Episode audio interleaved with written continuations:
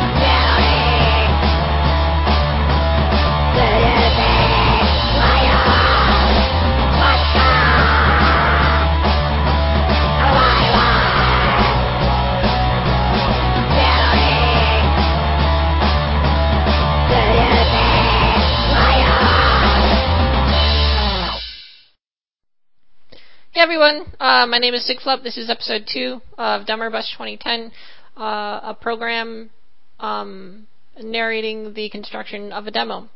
And uh, this episode, we're not going to have too much content uh, regarding that specifically. Excuse me. Because uh, it turns out I'm a complete git, right?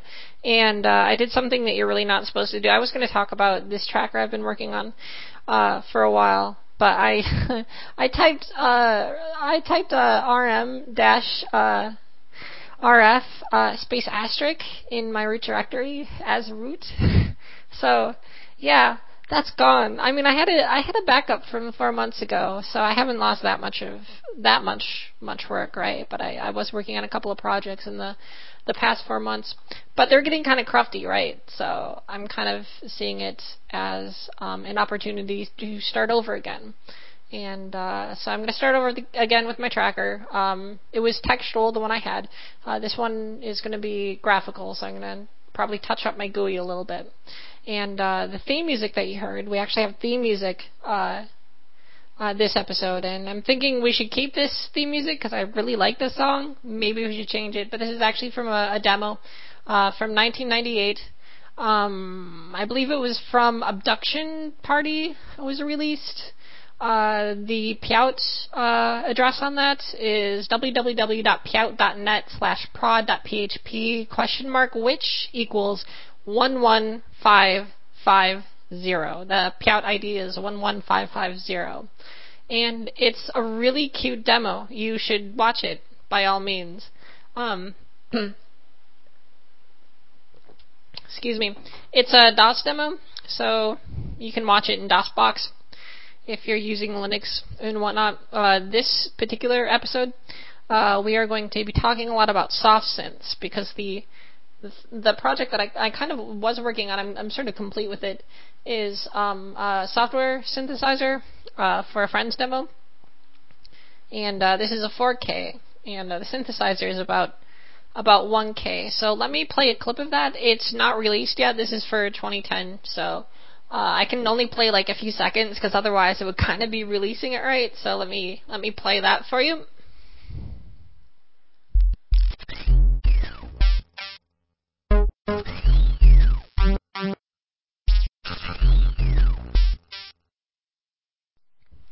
Uh, software synthesizers. What is a software synthesizer? Well, uh, well, software synthesizers is the bloody art. Uh, well, not the literal bloody art. At least I would hope not the literal bloody art of um, writing programs that generate the music uh, by not calling a whole bunch of API calls or anything like that. Uh, by pushing bytes out to the speaker and uh, it's kind of pure, and they're kind of fun to write. To be honest with you, if you're at all interested in this, I uh, recommend that you read the source code to one particular synthesizer that kind of stands out for me just in its simplicity and it's how easy it is to read. Um, the Pouet ID on this is 18347. The URL is www.pouet.net slash prod dot .php question mark which equals 18347 and uh, the synthesizer is by. And this is a 64K for a bunch of different platforms. You can compile it on the BSDs or, or Linux or Mac OS or anything you, anything you really want to that has uh, OpenGL and C pretty much. And uh, fortunately, uh, the package uh, that they're releasing uh, has the synthesizer separated in a separate directory. Um, and there's a separate program. There's a makefile if you just want to run it really quick, and that will dump to foo. And uh, foo being the raw sound of it, there is uh, play.sh, which you can look at, which would give you directions on how to convert that to a WAV file, uh, should that be what you want to do. And uh, let me play the output that of that for you real quick. So this is a Jupy Soft Synth uh, from a demo called Origami.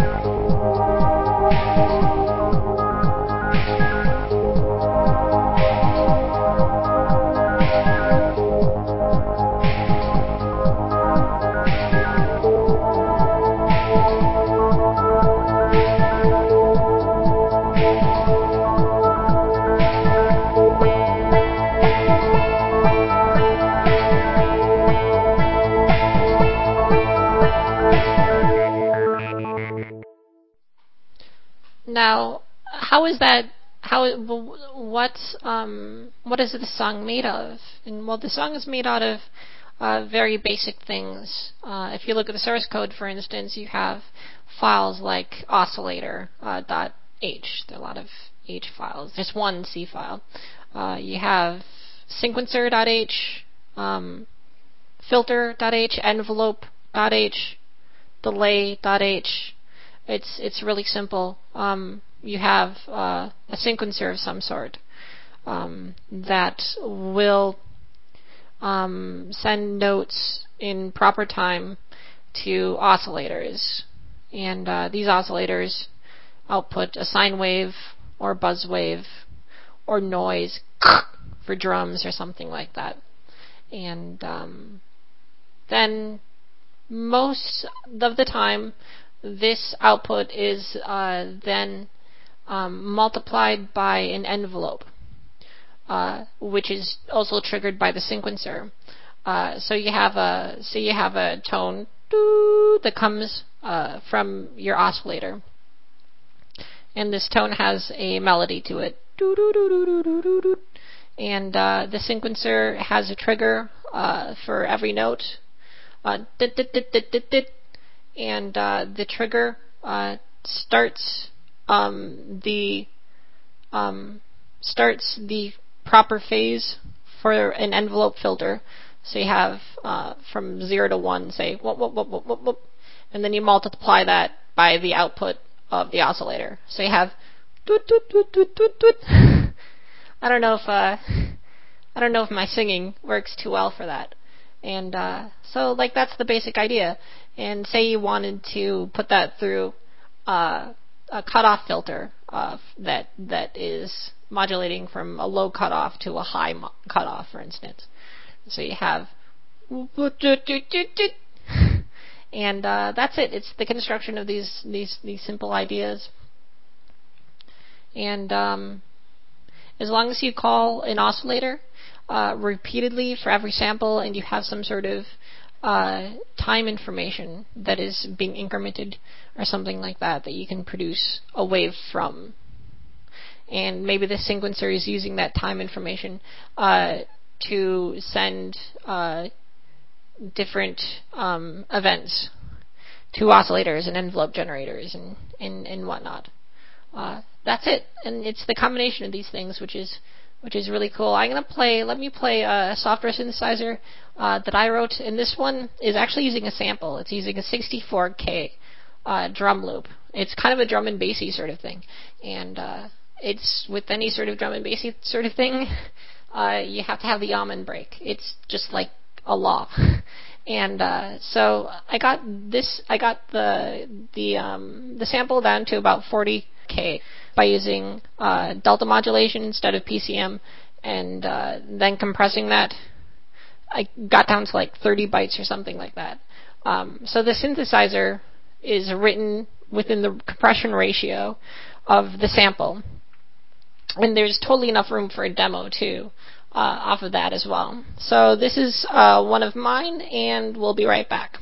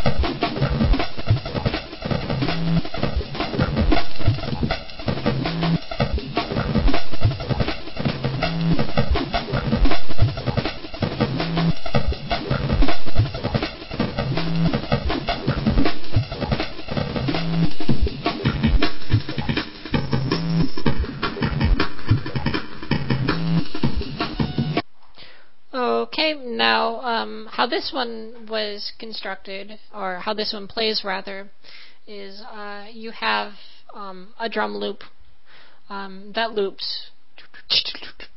That's the imita- my imitation of the drum loop, and uh, you have a sequencer, and uh, this sequencer um, controls um, uh, on the drum loop uh, particular bits of uh, where the sample is in the drum loop, and uh, it XORs these bits together.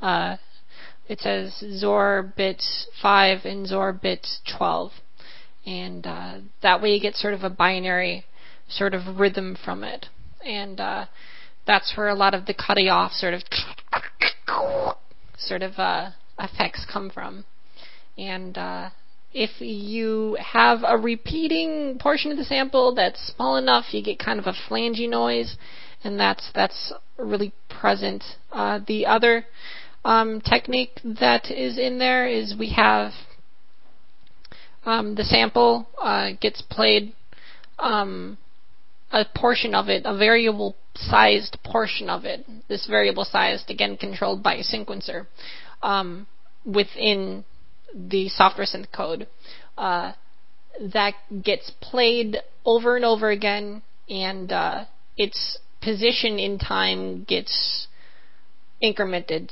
uh, at a variable speed, again controlled by the sequencer, um, creating kind of a sort of time stretch sort of sound. If maybe you're more familiar with uh, hearing voices that go like this that sort of time stretch. And uh, that's where the beginning, for instance, comes from. And uh, in addition to that, uh, there is a sine wave oscillator uh, that is multiplied by an envelope, and then that is passed through a resonance filter. And uh, that's pretty much all there is to that. Uh, that synthesizer. Now let me play another synthesizer. This is uh, by my friend Gargaj. This one is from a demo called uh, Neuron, and uh, this is a very small synthesizer. Um, the source code for this one. Uh, let me tell you the where you can actually find the source code for this one. I don't know quite offhand, but once we get back, I will have that information for you. So uh, we'll be right back, and I hope you enjoy this one. It's real short, but it's pretty cool.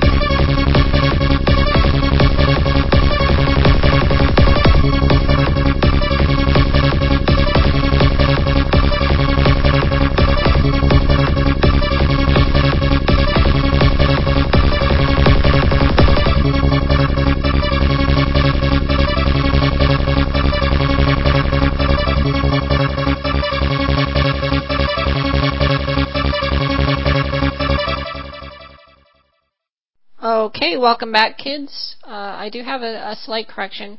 Um, I had mentioned before this synth, I had mentioned um, that it, when I said sine wave, I meant to say buzz wave. Uh, so corrections and uh, no blasphemies or anything like that, right? Um, the synth that you just heard, uh, you can find the source code to. The um, address for this is http uh, colon slash slash gar h u slash temp slash synth underscore dot cpp. That is gargaj dot umlaut dot hu slash temp slash synth dot cpp. And um, this, I don't know the type of song that we're going to get to next. We're after the song that we're going to play next, we're getting into our main feature of uh, the program, uh, which I'll describe in a second here. This next song um, is off of a 64K, but I don't know the details of its construction.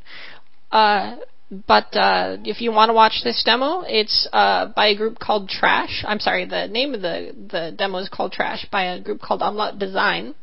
Uh, the Pouet ID for this one is 31004, and uh, Gargaj did the music for this one too. The music is called Grimsphere. And uh, we'll be right back after this with a pretty lead interview with uh, Polaris of Northern Dragons. And uh, I hope you enjoy.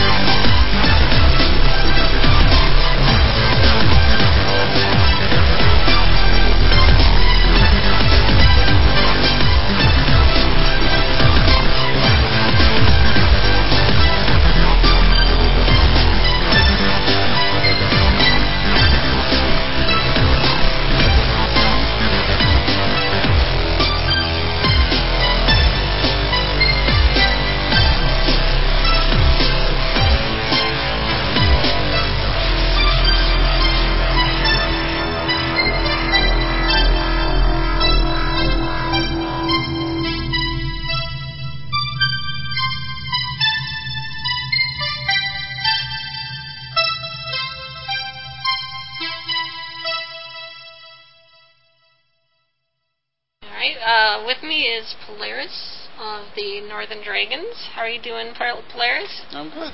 He's uh, stopping by Minneapolis, kind of my hometown, uh, for personal reasons. And uh, hmm, we were just talking about before we started recording here. We were just talking about how the Northern Dragons. Uh, well, first of all, what is the Northern Dragons? Just for well, the Northern Dragons is a demo scene group. Yeah. Uh, it was founded officially with name on the 12th of January of 2001.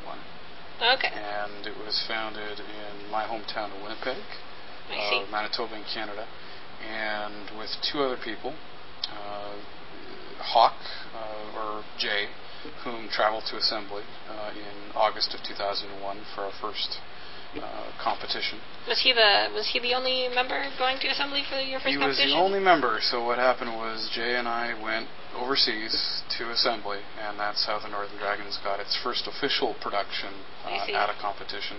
Uh, there was one other member whom wrote the music uh, for our, our production.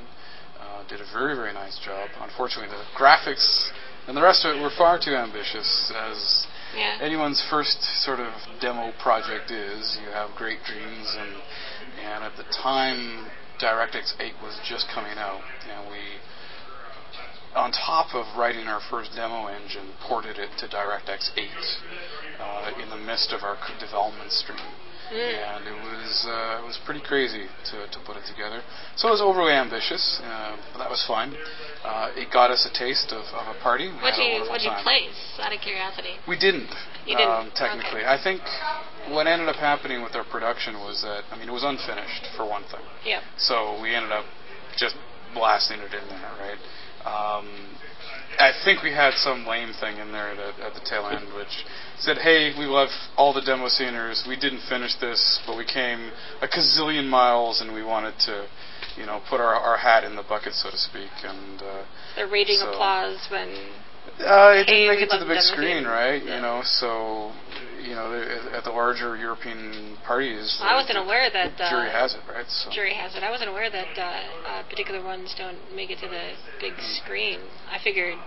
most North American parties, like especially uh, Block Party with Radman and Jason Scott, Yeah. are you know the the North American scene being sort of a smaller, you know, fledgling, still growing activity, right? Yeah. uh, you know, one that has had fits, fits, and starts, right? Um, has been in a situation where you know they're sitting, hey, you know, we're trying. There's a lot of people that that are, are developing groups for the first time, so they want people to get that zing. They want to get people to get that excitement about having their production on the screen. So they'll Ah. tend to include more, and there's less productions, right? I mean, there were Yeah. 80 demos or 100 demos in 2001 that Holy went into assembly. That's- So to have a viewing of 80 to 100 demos is completely First of all, that impossible. takes yeah, that takes a, long, a long time. Yep. To do the screening, absolutely. So, if you're if you are were you aware? I'm out of curiosity for assembly. Are you aware that your demo is going to be shown? Are you not aware, or do you have to wait until the what hap- hundredth one and go? Yeah. Uh, what happened um, during that time, and I can't speak about how how it's been since because I haven't attended any assembly since. But what happened during Assembly 2001 was they actually published a list of the demos that made it for the big screen. Um, and uh, they had this uh, you post you know d- are you angry that your demo didn't make it you know talk to us you know we'll tell you why type of thing right so uh, we weren't angry we we knew it was unfinished it was you know not screen worthy at the time but it gave us our start and the following year, we, we sort of went through this identity crisis. Okay, like, well, we obviously can't travel. We have great friends now in Finland and people that can join us and, and participate with us in this network. Do we create another production or not, and what will we make? Yeah. And we ended up releasing a, a, a somewhat less but more ambitious because we decided to do a 4K. Yeah. Which, which naively you go, well, hey, you know, It's that's 4K. 4K, right? Exactly. How can I know go wrong? how can you know how um, how hard can it possibly be, right? You know, I mean, you- you've only got 4K, right? Yeah. And so we released something that was, and it was sort of the dawn of 4Ks becoming like the new intro, like the new demo, right? Yeah. Because 4Ks now are far more sophisticated and ambitious. It's than, 4Ks now. Uh, it seems to me uh, have reached the quality of 64Ks. Yeah, exactly, Which exactly. is pretty freaky. But And and 64Ks are the new demo, right? yeah, So pretty much. So at the time, you know, some 4Ks were butterflies flying across the screen, and that was it. You know, the music was was uncommon, or if present, was probably MIDI music, right? Yeah. Uh, so synthesized music was not something that was you know, you know really happening in 4K. seems to be as currently that seems to be uh, the um, what's in vogue is to have some sort of software synthesizer that the demo group has written for it or something like that. It seems that's the most popular I don't know. Like uh, maybe it's not. You have more experience with demos than than I do, but it seems like that. Well, in any given four kilobyte, um, typically now, because MIDI, while you may have great output dependent upon having a fantastic sound card, yeah. right, isn't standard enough, and you have no guarantee of where your where your Standard doesn't sound so nice. Yeah. Like what you, what you're guaranteed among other. if, if you're using the soft synths present within the OS, you're pretty much got you know unless you're going for that specific feel for some reason. Uh, then there's other things like uh, stealing sounds out of DirectX. There's GMDLS, uh, which is uh, has all your MIDI sounds within wave format, you know, local to the OS. Yeah. And, and then you can do the old trick, which would happen back in the DOS days, What's when you used to dump your well, in back in the DOS days, uh, with like a Gravis Ultrasound or what have you, if you wanted to have, uh, you know, your your wave fonts, for lack of a better term, you would dump the data out of the wavetables of the sound card. So you would access the sound of, of the trumpet or this or that or the other thing, and you would then uh, alter the buffer of data to whatever you wanted it to be, uh, and use that as a basis, right? Sort of like a, a starting point, and do your own sound synthesis that way, uh, and get your sound fonts basically. Yeah. So it's no different, but now it's part of DirectX and the Oh. DirectX audio, you know direct audio package, right? Oh, I see. So this is mind. I mind you. I mostly write stuff for Linux, right? Yep. So uh, it's a part of DirectX. So a lot of these sound glyphs, if you will, are a lot more portable among uh, combo machines. Right. Well, you know, you, you with the 4K stuff, and I've talked about it before, uh, having found it, you know, in 4K at underground.net, right? Yeah. Um, which, you know, we'll, we'll get back on track because it's been, you know, there's some cobwebs that need dusting and, and some some. Ladies and needs to happen gentlemen, that was http colon slash slash uh, in4k.underground.net. Yep. U N D E R G R O U N D dot net. G R U N D. U N D underground. If you type in 4K into Google, just in 4K, you will find a link to it, just like that.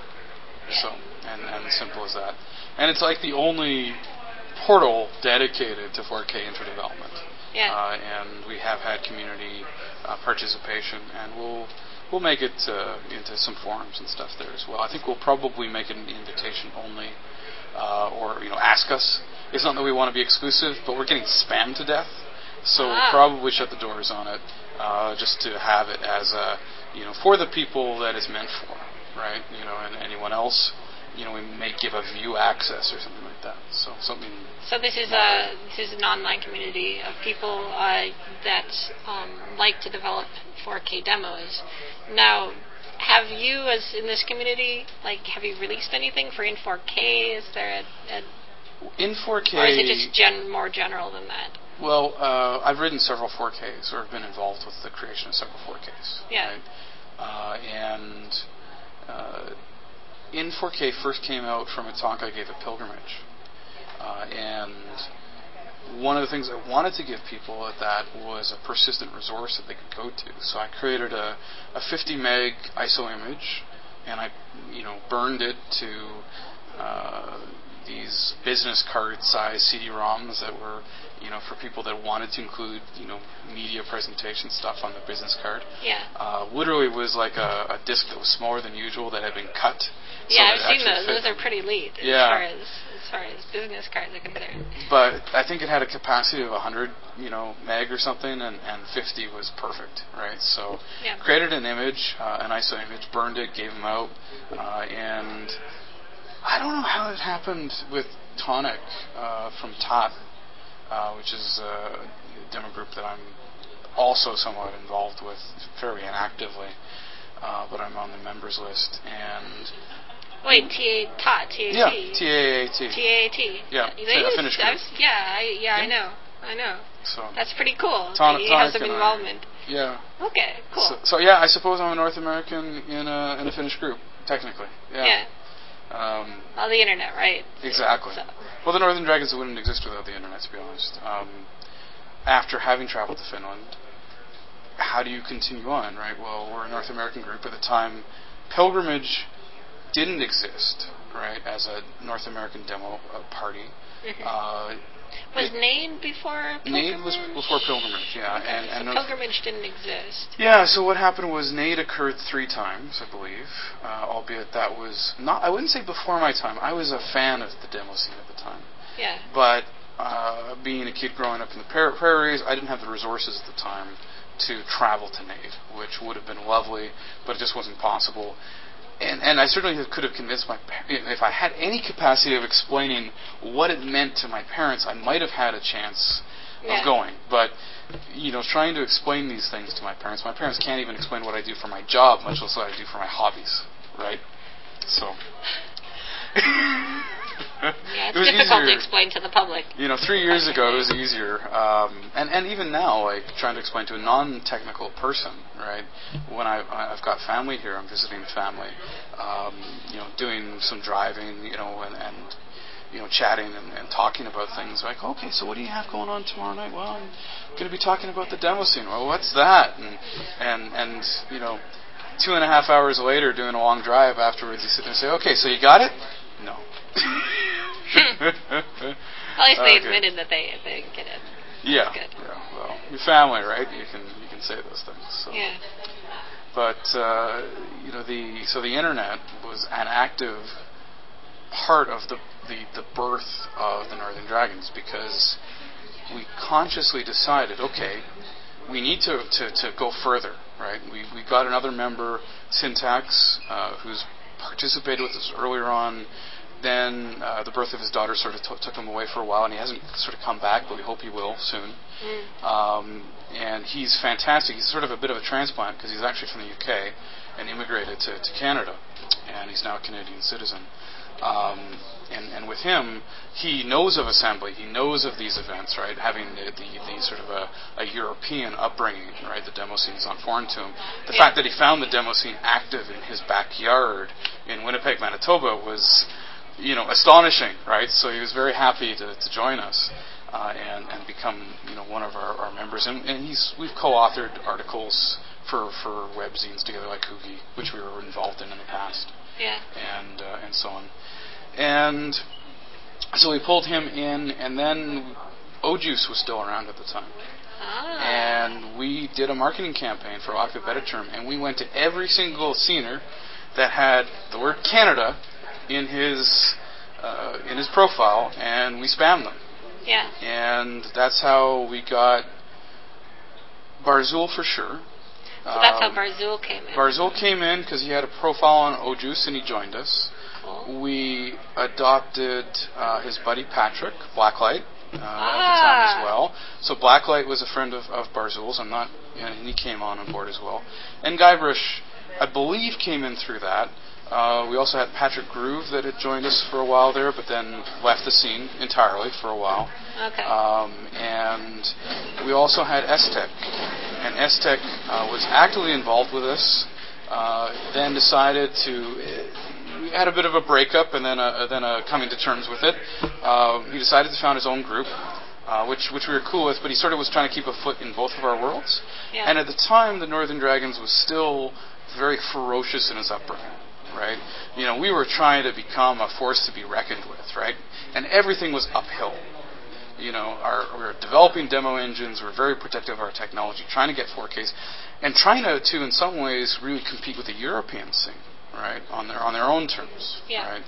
Um, and then afterwards, uh, you know, so we sort of we got kind of ticked off because you know a question of intellectual property, right, and and and the use of our code, his code, these things had come up, and we sort of had this this sense okay. of you know we're cool with whatever as long as you don't try to like take us to task with our own tech, right? Yeah. Um, and and then we just sort of like I don't know, we just came to age when developing the scene became more important than anything else, right? And so, you know, we thought about, ha- and, and we're happy to collaborate with them, right? We're happy to collaborate with other groups, and we do collaborate with other groups very openly. Um, so you've seen a lot of things with um, Explosive and the Northern Dragons, for example, uh, in part because of Guybrush and, and uh, Black Pond being in the same uh, location as Seattle, right? A lot of things with explosives. Yeah, XPLSV. Okay, what is what is that? Uh, that is a, I believe, originally a Spanish group that has uh, some Americans uh, in that group. Oh, So- I see. Yeah. So. Uh, as, as far as the conflict with uh, with Aztec, it, it seems to me that Aztec had, written some tools. He split, sort of, and well, then we had other to tools. use his tools. No, actually, anything that he wrote, he owns. Okay. We would never ever pretend to have any claim to it, yeah. right? Um, I think our concern was him using things that, that weren't his. That we had other members that had written things, you know, uh, especially a gargantuan amount of code that I wrote, right? Just ridiculous reams of code, right? Yeah. And so we were we were concerned uh, about that, and and he re-implemented a lot of the same ideas that we had, right? And he just wrote it all himself. So he just debaked his own, right? Um, same ideas and same, you know, reproducing the same effects, right? Yeah. So That's it's just uh, for for audience here. That seems to be a, little, a lot of uh, that seems to be common among demo uh, groups. Is there's a strong motivation to have your own stuff. If you like, if someone releases a demo tool, for instance, if you use that tool, it seems to me that that would be something that is frown frowned down upon to a certain extent. Yeah, I mean, if yeah. the tool is you it's so easy to create a demo, and it's so obvious that this pe- these this group has used this tool. Well, I think there's a couple of reasons for it, right? Like, the demo scene is motivated by uh, an intense need to get satisfaction about hacking, for lack of a better term. Yeah. Pushing the machine past its supposed limits, right? Um, now, it has evolved over time, right? There was a time doing any kind of demo effect was pushing the machine past its, its limits, right? You Yeah. know, uh, fake color modes were, were, were important and commonplace, right? Uh, how do you get more colors showing on the screen than you expected? Uh, higher resolution tricks, right? Um, you know, the, the, the supposed X mode, right? Pushing uh, your number of uh, pages you have, smooth scrolling. All of these things were, were technologies that people were, you know, if they figured out how to how to do it, they were kind of protective about how they did it, and the whole game was having that wow factor, like wow, how the hell did you ever do that? That's the reason why you see demos and, and, and productions that say I have X number of faces on this polygon, you know, Yeah. or on this on this object, pardon me, uh, and, People and are are shitting themselves, going, "Holy shit, yeah, or the number that of many polygons! right? What the fuck?" Yeah, exactly. That, and, that and many sprites. So like a lot of limitations for like uh, for like the Nintendo, for instance, you can't have eight sprites per uh, scan line. Uh, so that's a limitation. But there are hacks around this. There are hacks around like the the Commodore 64 not having a border, and and other various things. or, or even just causing your VGA uh, line to move as you drew the screen down, so Yeah. you could create a wobbling effect, right? Yeah, the wobbly sort of sort of effect. Yeah. So there was a lot of, of, of, you know, kind of protection, you know, being protective about it at first, right?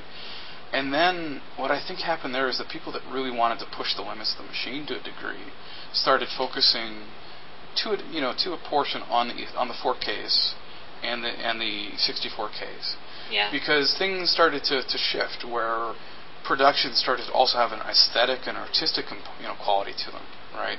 And and also started to matter not only what you were you know saying, right? Uh, no, not only how you were saying it, but what you were saying, right? So there was a real drive to have content, whereas before.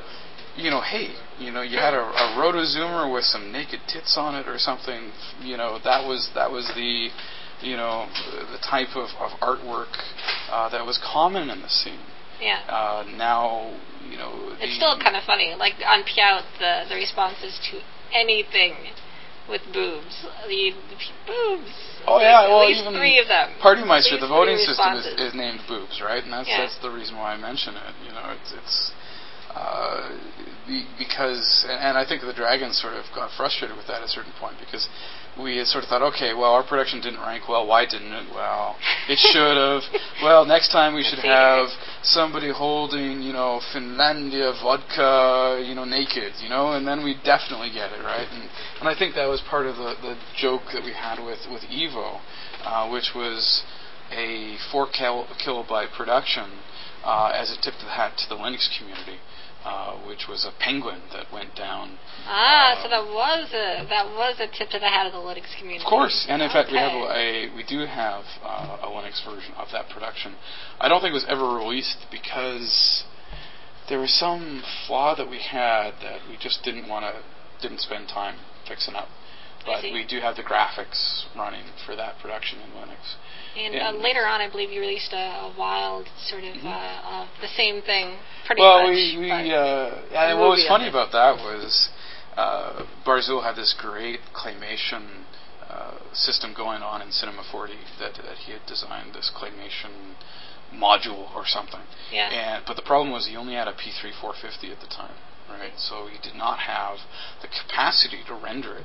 So the Northern Dragons basically became this distributed render farm where we kept all of our machines up, you know, running this this client in order to, you know, do all the computation that we had. And and what was funny about it was uh, at the time we were running our own server for ho- hosting our files yeah. and for hosting our uh, concurrent version system because we were running CVS at the time. We're now using Subversion. Yeah, CVS not so much. I, I don't like CVS so much. I mean, it's that's that's a whole. At the time, CVS was excellent for us. Yeah. Right, and because we had nothing before that, I think we were in E Group, which was bought by Yahoo.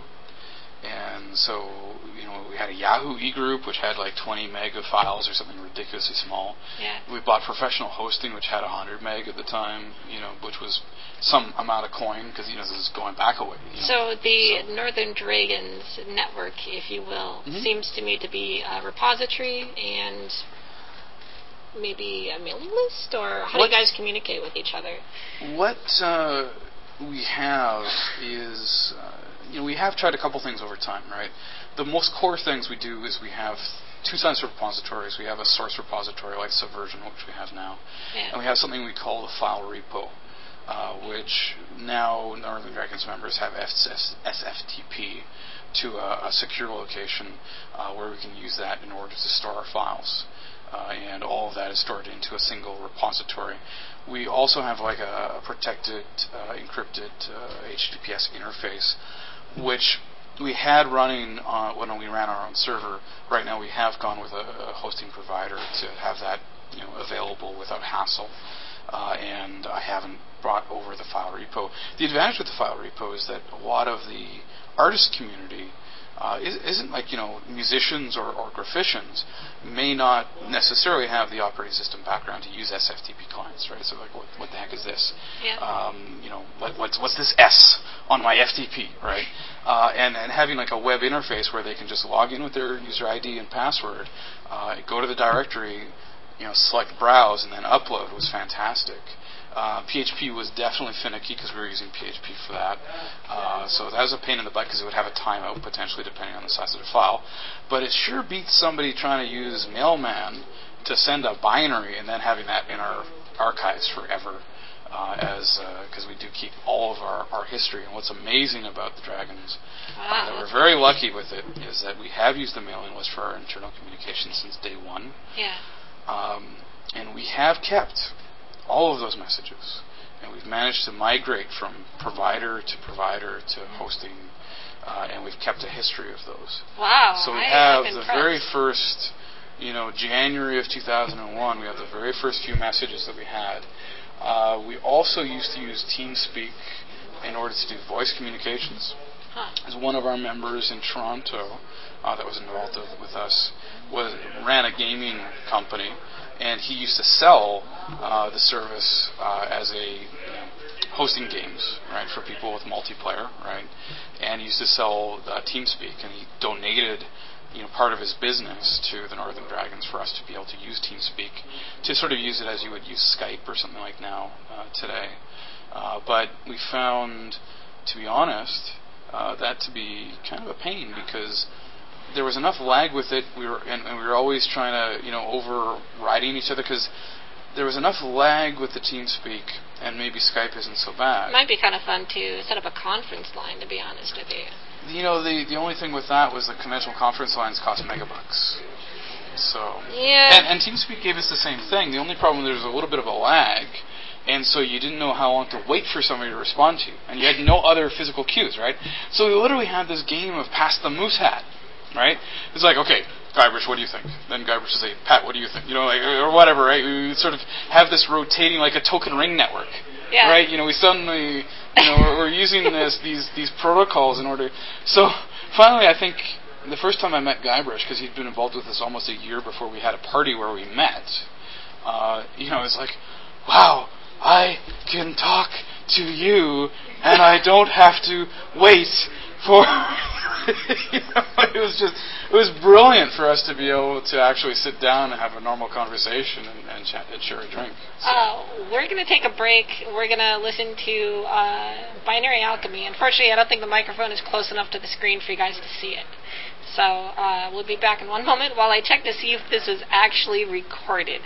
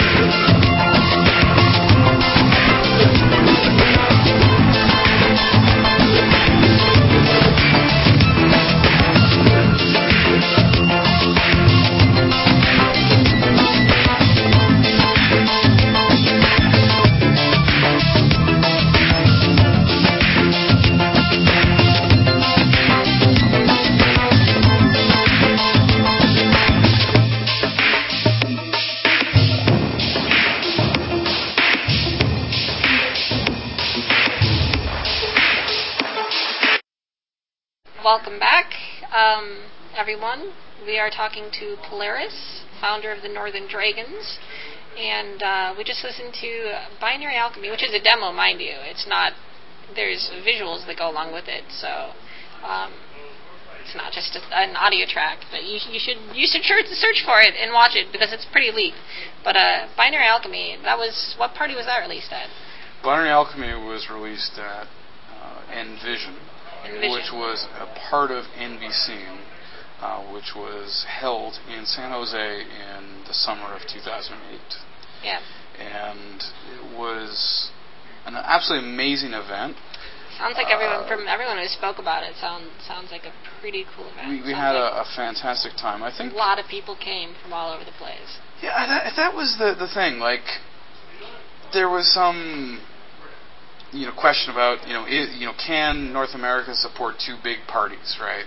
Yeah. You know, can the American demo scene support, and and what you know, will this be the biggest American party and things like that, right? So, but.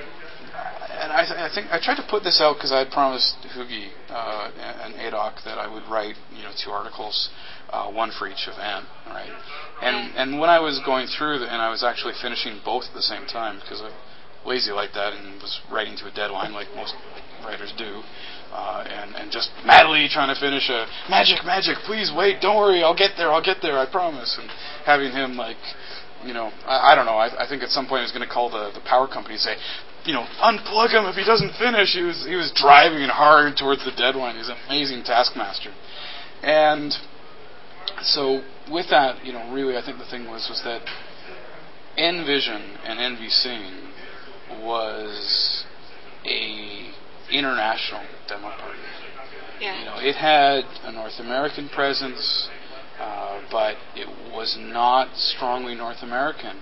There's a lot of European groups, a lot of European demo sceners, a lot of people that had traveled, and so we had this fantastic uh, mingling, and, and it was really sort of a chance for for these scenes to share a drink, talk to each other, reminisce about our old times, their old times, where the scene was going, and it was really amazing in that sense. It wasn't good to sell it as the best North, you know, best American party because it didn't really feel like an American party per se. Uh, it was really an international party. The quality of the entries was amazing. Uh, the quality of the people that were there were amazing, uh, and the Northern Dragons had an, um, a fantastic production that we were very, very happy with, and we were happy uh, to have uh, been at the event. Yeah, cool. Uh, do you have any? Um, do you have any? Uh, how do you feel about it? Um, I mean, I don't know. I'm wondering why it was so popular. It seems like was it? Do you think the fact that Nvidia acknowledged the demo scene with this this party, uh, or do you think that What- had nothing to do with it? Or Why do I think people went? Like in terms of popularity, in terms of the number of people that went, like or it's the number of countries that went, the, the everything. Why, why was this particular one? I don't, if you don't mind me asking. no, ask anything. Not saying Uh, you don't have the an- you have the answers or anything like that. I think that the organizing community, uh, Temis and uh, Gargaj, uh, did an amazing job pulling people uh, at the Ah. last minute. And and even with the dragons, I think that you know we've been promised some demo machines that didn't arrive. We were kind of should we, shouldn't we?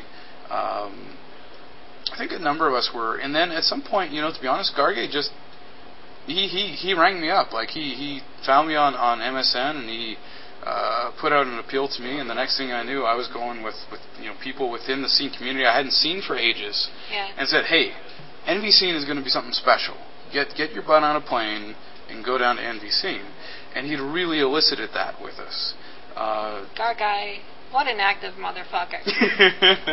yeah He's. yeah I, I didn't know. I'm kind of new to the demo scene, Mhm. right? As of 2007, like I knew very little, to be honest with you, about the demo scene. And so, uh, this last block party, I met Gargaj for the first time. I called him Gargoyle a couple of times. uh, yeah just because I didn't know this person, I didn't didn't know anything about him, and I, I started to learn about him uh, after the party, and I'm I'm impressed by the. So he helped out organize the NV scene as well as Timmons. You say yeah Timus he's telling you this is going to be something special. You got to come down. Yep, and, and Gargaj and I had gone back a while in terms of our scene correspondence, right? Yeah. Uh, and him and, and, and Guybrush also, right? So Guybrush was like very much pro NV Scene to, to go. And and to be honest, we just figured what do we have to lose? You know, I mean, the Northern Dragons was present during the first pilgrimage as well, right? And it was funny because I remember some people because we had an amazing 4K called Ethereum that I'm very very proud of. Ethereum. That was written strictly in assembly. Uh, Really? Yeah, no no higher level language was injured in the making of our source code. Don't and recall that one offhand. I'll have to go home and watch it. Yeah. To be honest with you. The one thing with the Ethereum is that it uses direct audio to implement a reverb effect. Yeah. If you hear it without the reverb effect, like Barzul was always like, ah, the music's not so good, you know, type of thing, right? Reverb And- always helps. And oh yeah, absolutely. And and and we got cheap reverb using the OS, right? But little did we realize at the time, and it took us ages to realize the reason why he wasn't happy with it was because his computer didn't have it. Right? He had a very old sound card that didn't implement it. Right? Oh. So what he was getting out of his sound and, and what we were experiencing was You guys are crazy. different. What are you talking So- about? This is awful. yeah, ex- exactly. You know, and so, uh, and it, it felt very flat, uh, you know, with that. Uh, definitely Coder's colors, you know, but a, a real uh, attempt at the time to to get into the 4K, Yeah. and and it was a, a lovely production, uh, and. Uh, didn't do as well as Trees, which was our previous 4K, but then the stature of the productions had increased the following year that much, right? So everyone at that time was like, "Oh, we're going to make a killer 4K." So all of us went off and made our killer 4K, and then the the, the compo was that much better, right? Uh, and we were showing this because Assembly and Pilgrimage were timed around the same time. Uh, and we were showing this uh, to, to people at Pilgrimage, doing like exclusive viewings, like this is going to be shown in Finland in you know two hours, you know type of thing, right? And and the people were saying, well, why didn't you submit it here, right? Because we released Forest, which was just a ridiculous, written in the airport. You know, Estec was teasing me, saying I kill, you know, I I mugged some kid's source code out of his lunch bag or something, you know, to pull this thing, because Yeah. there I was madly cracking away. Um, buggy as hell probably will not work on your box because I had tuned it so tightly it only worked on a IBM T40 laptop or something like that, which is what I had at the time. Um, because unbeknownst to me, I had had left something which you know wasn't generic anymore, and, and it tuned it too close to the to the box I was running on. It's right? hilarious how that happens with uh, with projects. You think you're writing something that's fairly portable among hardware, and then you just you realize that this only works on your computer. the the active work that you do right with 4Ks is that you're always sort of doing this little devilish deal, right? How far do I go in terms of the compatibility scale and still feel comfortable with myself, right? Yeah. You know, you can link by name, then you know for sure that you get the you know function out of the dynamic link library that you expect, right? Names take up a lot of space. Exactly right. So what do you do? Well, do you do uh, ordinals and say I want the fifth function in this library? Well, what if they update the library, right? Then you're in trouble. Or do you do sort of like a mix in between and you ha- use a hash table uh, and you run like an algorithm to say, okay, I'm gonna to create like a key for all of these and base it on the name, but reduce the name by a, a percentage. I like right? that. I, I And it's sort of- of that idea. That's yeah, you know, uh, hash by ordinal type of thing. yeah. Uh, and that's a common scene technique to do that. What, do- what do you end up doing, right? So at first, you sort of sit there and you say, well, I'll never do that, right? And, and there have been times with the productions of the Dragons that we've gone like, wow, that's, you know, having a, you know, at the time, file dropping and cab file dropping, which made your production run as a batch file and had all these really nasty things underneath. It's like, no, we'll never do that, you know? But then you're like, if I only had 400 more bytes, I could put music in. We don't have enough room for music, and the next thing you know, you're signing the deal, you know, with the devil even further uh, in order to push the limit. But you know, good design, good budget, you know, deciding up front what you'll do and how you'll do it is a good way to, to do that, and really working algorithmically. Right, that's the number one thing in terms of crunching Yeah. uh, 4Ks down. And and to be honest, you know, after Ethereum, the Northern Dragons started working much more algorithmically with our 4Ks, and we did not write any more of them purely in assembly. I see. So we, we, we have some things that have inline assembly, especially around floating point routines. a lot of the stuff, if we were doing heavy duty floating point arithmetic, we would do uh, with uh, assembler, and I'd write the float uh, based on that. But other than that, you know, we, we didn't bother with uh, and just use the built-in uh, code that comes out of a compiler. So. Well, yeah, the I, I hear that the uh, the benefit that a lot of people um, feel the benefit from from using compiler generated code is it compresses Yep. a lot Yep. better. Well, tools like Crinkler, right, which come into the linking step, Yeah. right, Well, replace the, really, linker yeah, for our audience here. uh, really take into account some of your, yeah, and it, it's sort of ridiculous too because you sit there and you think of a better way that should be smaller, this, that, and the other thing. Then, Tricky. then you implement it and you realize that suddenly your code is less repetitive.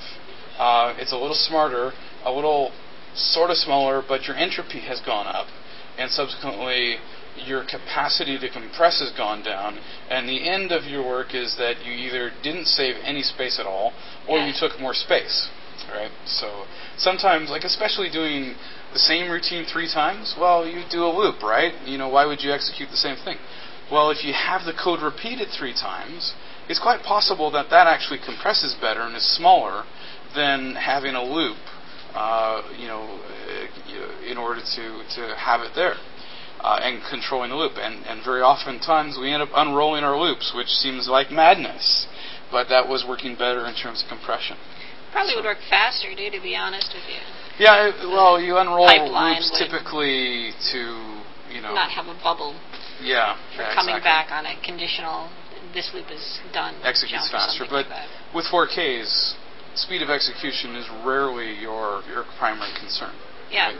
Um, and I remember having this chat with Trixter, and I felt like the kid that robbed the candy store from him or something, because we were sitting down and, and he was talking to me, and, and, and we were having a drink. He says, "Okay, so how exactly do you do music for 4Ks?" Well, what do you mean? Well, how do you like render it? I say, well, you take the amount of time that you're playing the music for, you allocate a buffer, 3 meg big, or whatever you need, depending upon mono, stereo, 16, 8 bit, you know, or your hertz, right? So Yeah. if you're doing 44, you know, kilohertz with stereo, 16 bit, you're going to need a larger buffer. You render all of your music at the initialization step to your buffer, and then you just call a wave out function. Like you put in the wave header, Yeah. saying this is my music, this is where it's at. You know, it says, and, and you know, even worse is you don't even call a malloc function or anything like it. You simply, you know, use your, your data definitions, uh, and you have it allocated static, so it's in the stack. Right? the way you the operating system is, or the stack pointer, or Exactly. You know, so when it loads the exe header, it just stuff. gives you that amount of space right there. So you just you don't even call malloc. You just have this great big buffer, and you I got something to tell you. Uh, in Block Party 20, 2007, you were doing a, a seminar. Um, I forgot what, what it was exactly. it Uh, could like very well have been a 4K workshop, possibly. Oh, And me being sort of Yeah. kind of naive with demos, I said something like, "Oh, the the uh, the loading bars. That's so stupid. I there should be no loading bars yeah, whatsoever." So here I here I am. I'm, I'm doing a, a software synth for 4K, and that's that technique is is what I'm doing. It doesn't take that long, but it's enough to have a loading bar to Right. to render the You want to give you know people the feedback, and and yeah, our 4Ks have loading bars, uh, which seems a bit ridiculous, yeah. uh, but we have done it, uh, and and you can It's get not so bad if it's short. well. I've seen some that has a nice little design that goes toot toot. Yeah, exactly. Some of the fun can be in the loading bar itself, right? And and you know, if you want to have it, it doesn't take much because even before you initialize your graphic library, right? If you're doing Windows, you know, or or something different, Yeah. you can use like you know you can use straight GDI, like your your basic draw me a square repeatedly and fill it, right? Yeah. So draw a black square, you know, clear the screen, and then draw me a white rectangle, you know, and, and increase it as it goes across the screen, right? Uh, a white filled rectangle, and it, it doesn't take much in order to give the user that feedback. Probably the hardest thing, and that's something that happens with binary alchemy, is if you're doing, if you've got, okay, let's, ah, let's load our objects. Spinning. I remember. You had the the that was the Yeah, the they, scan sort of whatever. what happened was Well, well, okay. Well, I'm sorry. Okay. What were you gonna? What the, with with binary alchemy, right? Um, sound like you're getting at something there. you have these routines that say like you might load music objects, you might load texture objects, you might load things off disk, then you start doing some calculations. Right near the tail end of binary alchemy, it's doing the heaviest calculation set that it's got. Ah. And What is it doing? radiosity. Oh, you do radiosity and, and Yeah. wow. th- I think that's the is was that for the stair sort of Escher sort of. Yeah, I thought that looked pretty cool. And and so and part of the the, the other thing was, was that when you look at it, you'll, you'll see it in the middle. We have sort of a, the dragon's logo done uh, with rice paper that Guybrush had done an amazing woodcut of. Yeah. and uh, it was a new logo design that we had that was, was more spherical in its nature, so very very perfect for the for the production.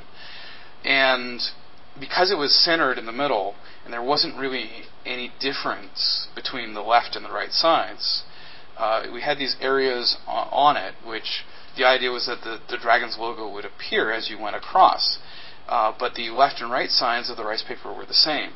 So you lost this feedback, this visual feedback, because your progress bar wasn't showing anything new. Uh, because it sh- you know, the very first few frames, it was drawing just the parchment that was already there, right, like the, the background paper, and then the dragon's logo would start appearing. It would finish the dragon's logo, and then it would continue and draw some more bars of the of the paper. But the paper was already there, so it was just showing the logo appearing, right? Yeah. So the problem there was that we didn't have consistent feedback. So we had this sort of a suspension of, of disbelief where everyone's like, "Is it hung? Is it running?" It's like, "No, no, no, it's all good, right?" And I remember Guybrush saying, "Okay, pop your acid tablet now," it's just sort of to break the tension. And uh, then, you know, the production starts, and, and, and it has that, you know, just urethral music just hitting, right? That that K9D wrote, uh, and it just sort of sucks you into that world. Now I want to get back to you were um, explaining. Forgot the name of the person. Someone asked you, well, how do you render a Trixter? Yes, yes, who absolutely. has a wonderful DVD which you should watch, Mind Candy. By Mind Candy means. one and two, Also, absolutely. Moby Games, I believe he's the founder of. That's right. Yeah. But uh, um, and three, three is coming out. Mind Candy three. Uh, so Trixter, how do you render your? He's So, asking you this. Well, I think the thing with with Trixter was that the reason why he felt that I had sort of robbed him of this sense of you know technology was he thought that we were sort of rendering as we went through the production. yeah. so that you know as the production was going that it was filling an audio buffer and then streaming that and then filling it some more and then That's what streaming I it, right? Um, and and certainly you know in the past that's exactly what what was done. And that was you know was one of the big reasons why 4Ks have changed so much is because now we can allocate a buffer you know x number of megabytes in size Yeah. and just call a wave out function and and you know we've got this you know capacity within our hardware to ubiquitousness in the hardware to do that now. Back in the time of like a you know in 8086, you might have you know might be limited to 512k of me- memory, right? Yeah. Not meg, just kilobytes, right? So you would have to do that sort of render and then go and render then go and render and then go, and so he had this sort of this idea that that's what it would require. When I told him, "Oh no, man, you know we just render this, you know, That's- great big honking thing," That's Trixter's Trixter's mindset. No offense to Trixter, but the kind of the old school sort of, of Oh, hacker. it's he is with all the the old PCs. That's Yeah. it's interesting. and, and Trixter and I are, are hopefully within somewhat collaborating on some old style demos together. Sweet. So we're, we're hoping to do some stuff on, on other platforms together on, on 8086. As, So. fa- as far as hardware is concerned now, does anyone, out of curiosity, does anyone pop another thread to render the sound and then the demo thread just reads off the tail of the buffer? In terms of multi-threading, oh, Yeah. I see what you mean. Uh, like that way you don't have to wait so long Yeah. to have it render. That would be Sounds complex for a 4K. I don't know. something that might, you would not typically do in a 4K Yeah. because you wouldn't want to have the overhead of managing the threads. Yeah. Um, Oh, yeah. The thread user space, thread management would Right, totally like- kill a 4K. You know, so the the whole uh, you know, so a- a- and You hear that, kids? 4K is no threads. well, the other thing that happens with 4K typically is you remove all error logging of any kind, right? So typically we would have conditional compilation that would have a debug mode, a windowed mode or full screen mode, right? And a Yeah. debug mode which which which would give us you know feedback as to oh I you know had a problem here, right, or that type of thing. Whereas uh, when we actually compile for real, all of it's gone, right? And if you think we're deallocating memory, forget it, right? You know, if we're allocating memory, we're not deallocating it. OS, you're going to have to pick that up, right? You know, Yeah. so, you know, things like that. All of those good programming, you know, things just get tossed, right? So uh, that's the reason for compatibility code. versions, right? You know, and, and people sometimes laugh at, at some of the size of our compatibility versions because you have a 4K. What do you mean it's got a 112 kilobyte compatibility version, We right? should, yeah, we should release a, a 20 meg compatibility version. What? Well, well, the uh, and, and legitimately so. Like there were some Dragons productions that took advantage of the voice synth uh, present and did some very tricky stuff. Man, uh, you Windows people, no offense or anything, as far as uh, size limited demos are concerned, you have a. It seems like you have a lot of uh, more standard uh, sound stuff at your disposal. I, I would reckon to Whereas say got some standardization for Unix is not yeah, so much. Yeah.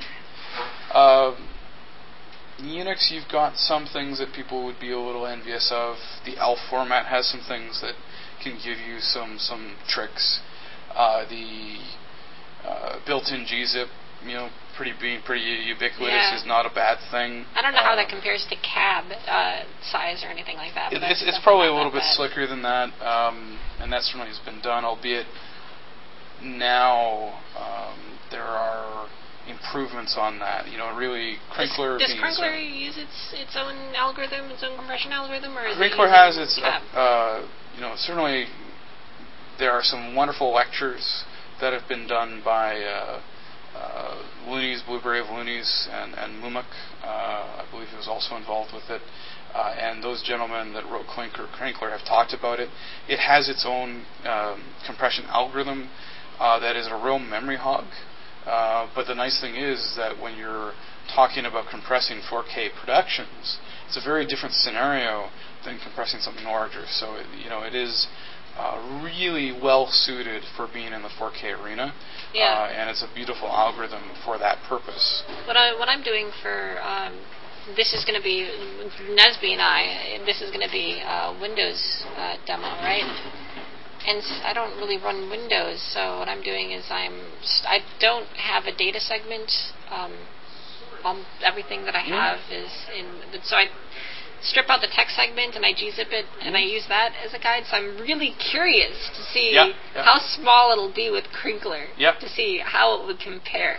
Yeah. I hope it is a lot smaller, to be honest with you. But Well, I think with one of, one of the things there is you can use a similar technique because you're writing the music, right? Um, for Ethereum, and this is funny, funny story. We had a musician out in Vancouver uh, that was uh, writing our music for us, and I did the conversion to floating point yeah, and, and pure assembly. So I wrote, he wrote it in C and C++, typically just C, right? Um, and we had this little framework in OpenGL that I had that just threw up a screen of some kind, initialized OpenGL. So we gave it to him and said, hey, this this it doesn't matter what it does. You know, we've attached you know the, the code to render it, right? We don't care what it does. We've attached the code to render it, right? yeah, And so, yeah, I had this god awful screeching sound. I remember when I was writing this framework for me. It was like, you know, it was like some ridiculous thing that you would have like back in the QBasic or Basic days or GW Basic, where you would just go for i equals one to, you know, ten thousand sound, you know, i comma, you know, zero point five or something ridiculous, right? This this ramping up of, of tones, and it, it can sound very nice though. Oh, it, I'm not knocking it. You know, there was some fun things that we, you know, all of us that were involved with microcomputers back at that time did. Um, but I had this little thing for him, this framework, Yeah, And it uh, initialized OpenGL, and we had random number generation that we had going on, and these various effects and things. And I, I remember very clearly because it was like August long, and I spent all August long weekend getting the code for the sound done. Yeah. And Chris was at the lake or, or something out in Vancouver camping, and and for some reason I I think there was something where I, I had messed up something in, in the conversion, and I had you know the, my portable phone, and, and he's in Vancouver listening on his cell phone, and he's like, "What's going on? No, no, no, this routine over here, you screwed that up. No, no, man, I swear, you know." And and what actually happened was, was my floating point code was correct. Yeah. Well, it was really a learning experience for it was that at that point we had taken his stuff and we'd moved our graphical piece into DirectX. And we were initializing DirectX for the first time.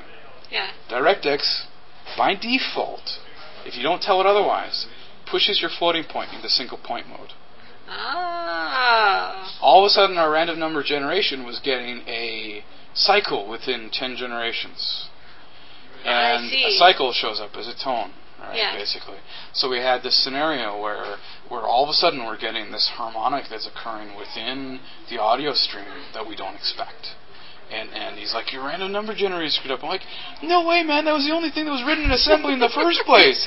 There's no way. It's got. But then, you know, I, I started tracing it, right? And I started to look at the numbers that were coming back, and the first ten numbers were all the same. Like, no way, man. Then on the eleventh number was the first number.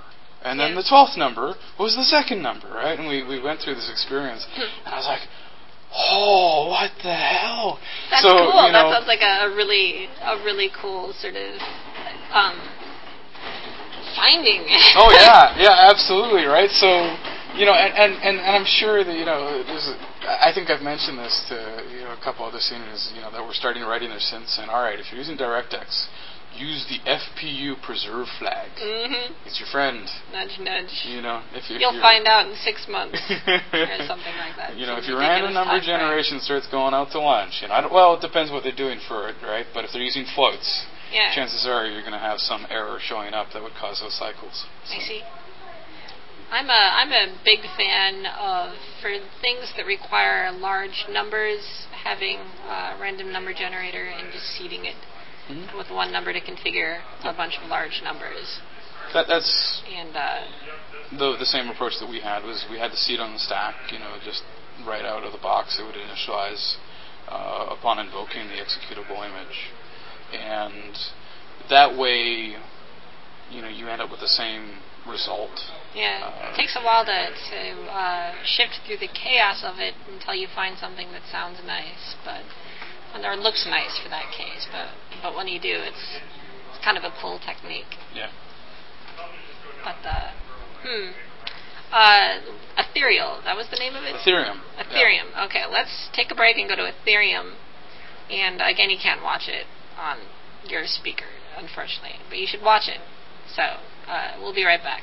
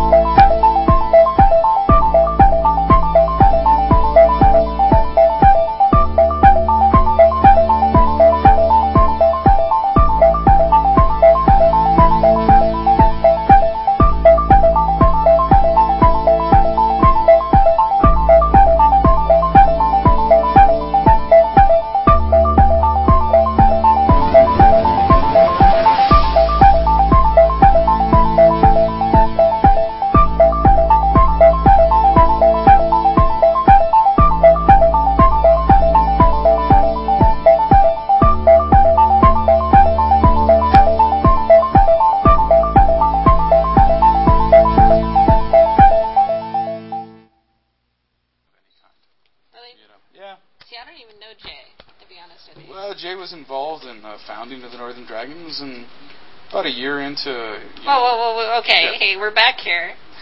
okay, sorry. Uh, we're talking about uh, about Jay. Um, who is Jay? I don't. don't Uh, Jay was the you know friend of mine uh, that I founded the Northern Dragons with, yeah. and so he traveled to Finland. And I think for him, to be honest, uh, it was a chance to travel, right, and a chance to see things. Uh, and and to experience something different. So Jay was involved in sort of the birth, but once we were born and so on, you know, it wasn't really his thing, right? So he went on and and uh, kept sort of has kept tabs with us as, uh, but have having been involved in the birth of the dragons and the reason, in part, why the Northern Dragons is called the Northern Dragons because of Jay. I see. So, what were some of the? What were some of the? Out of curiosity, what were some what possible other names that were running through your heads? well, I don't think we really had any definite other possible that went, oh well, we should call ourselves this or we should call ourselves that. What Yeah. happened was, was Jay and I sat, and this was before uh, Joe was involved, because Joe we sort of then went after and said, hey, we've got this group called the Northern Dragons. We want you to write the music for our first production, right? Yeah. um, and this is what we're doing.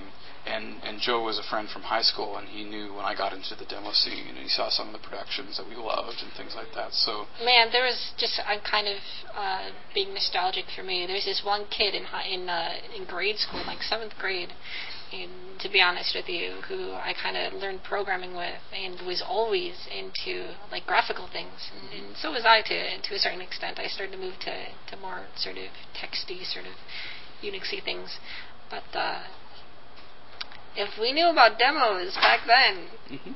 I, I'm kind of disappointed a little bit that uh, that's exactly what we would have done, most definitely. I think.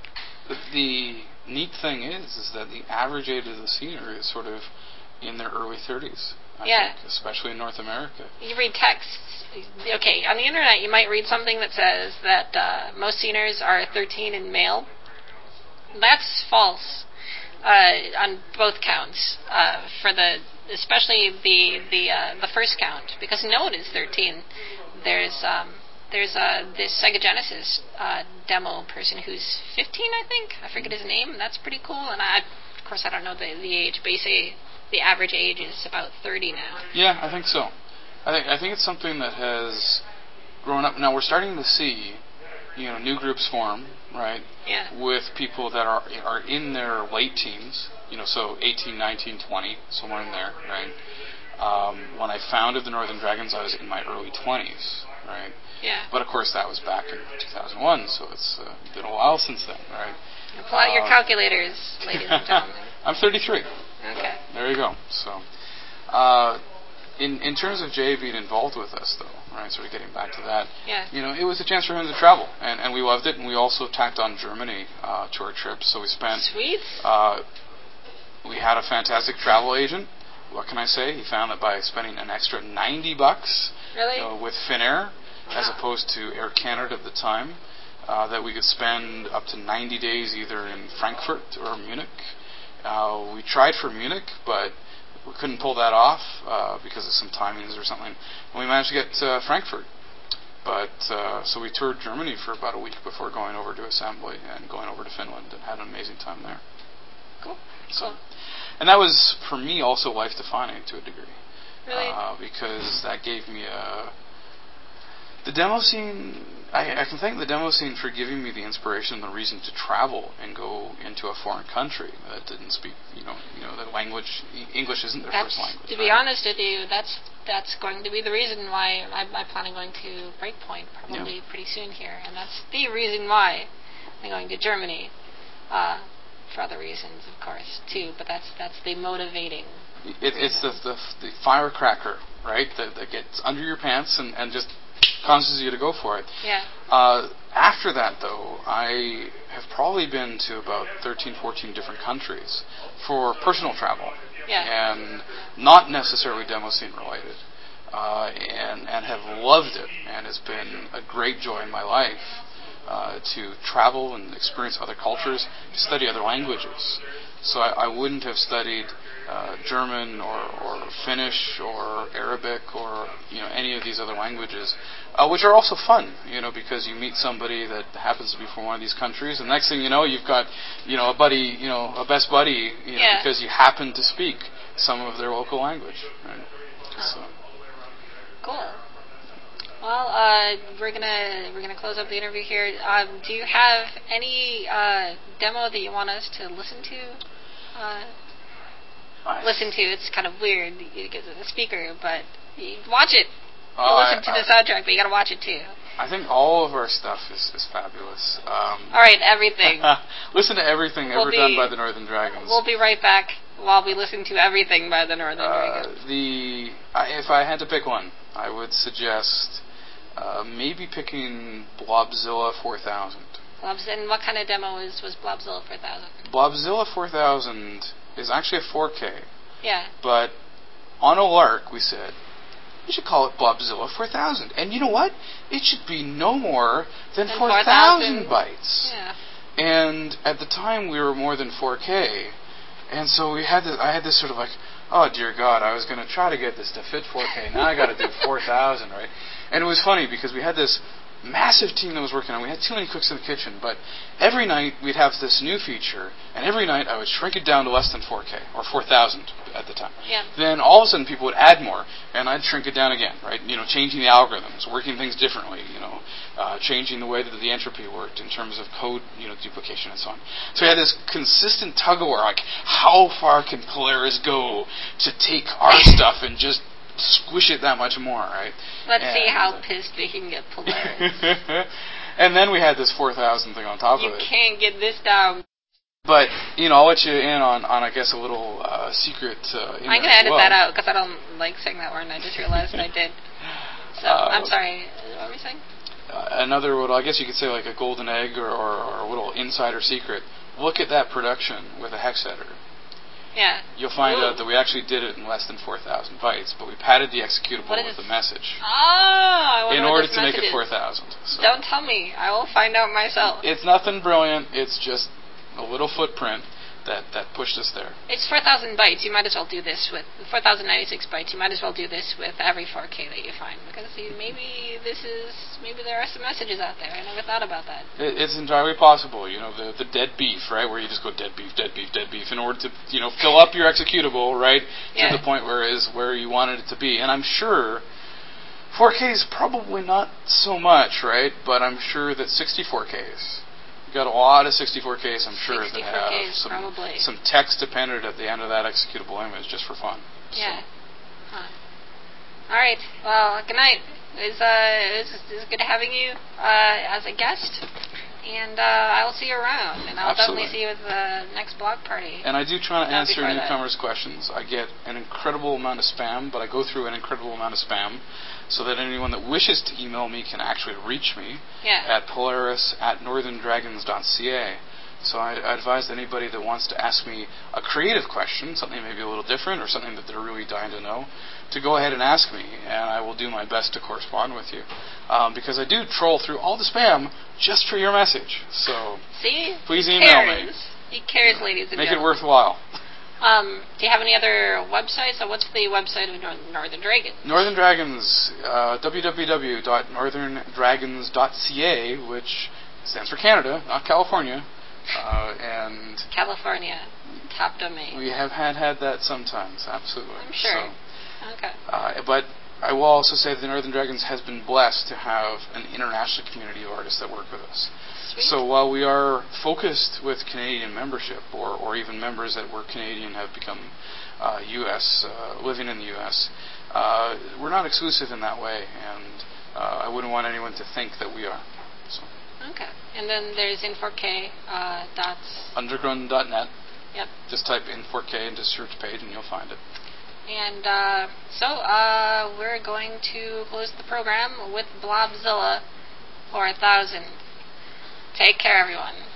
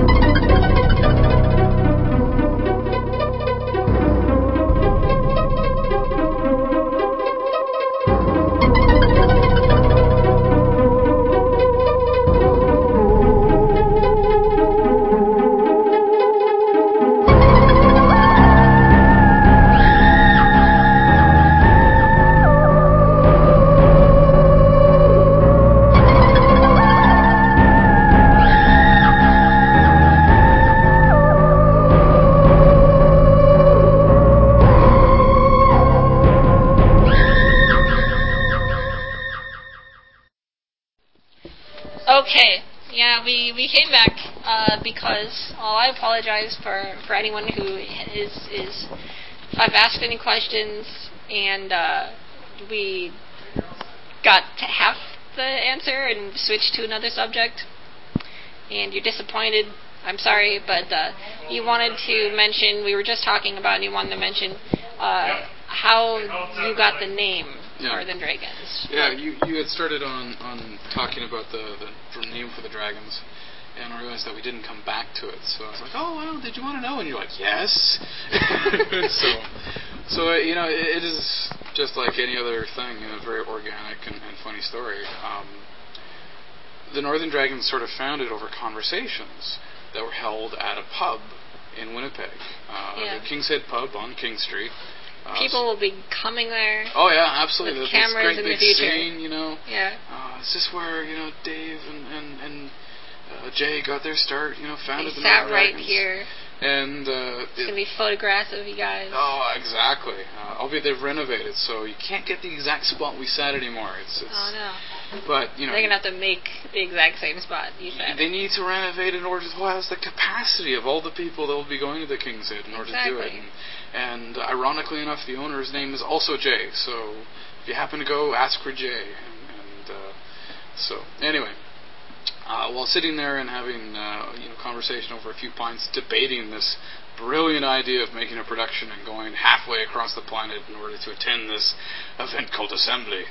Uh, we were talking about group names and, and founding with you know the two of us starting it off and then getting a third member right off the hop. Uh, we wanted something that was showed our roots as being Canadian, right? So I thought, okay, well, Northern, right? You know, truth, North, strong and free, right? You know, the Canadian identity, right? Uh, so we figured, okay, well, we'll do Northern, uh, and then one of our buddies that you know wasn't doing this with us, but we were just chatting, and we had all kinds of friends at the bar, was was teasing us, saying, "Oh, the Northern Lights, the Northern Pixies, the Northern Sprites," you know. And I like that, the Northern Pixies. Now that you mentioned it. hey, it's open. You can go for it. Uh, and so I, I was like, no, man, the Northern Dragons, like, "Arr," you know, type of thing, right? Well, little did you know, the name stuck. And uh, so, sure enough, we became the Northern Dragons. And our birth date, which is the 1st of January, uh, sorry, the 12th of January 2001, was the date that we actually said, okay, that is our name. And so that's like for for the sense of the dragon's history. That's when we sort of became incorporated or something, where where we actually at that point in time had a had a name. Okay, cool. So yeah, All right. Well, well, thank you. no problem. And if there's really a lot of questions that come up after this, Yeah. that people are banging on the door saying, "Hey, you didn't answer this, or you didn't come back to this or that," maybe it's an opportunity to do this again. I'd be Yeah. happy to, to answer any more questions. Interviews by popular demand, ladies and gentlemen. There you go. So come knocking on our doors and let us know if you want to hear more. So uh, take care and bye bye.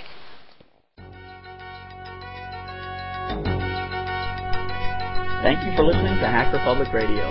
HPR is sponsored by Caro.net, so head on over to caro.net for all your hosting needs.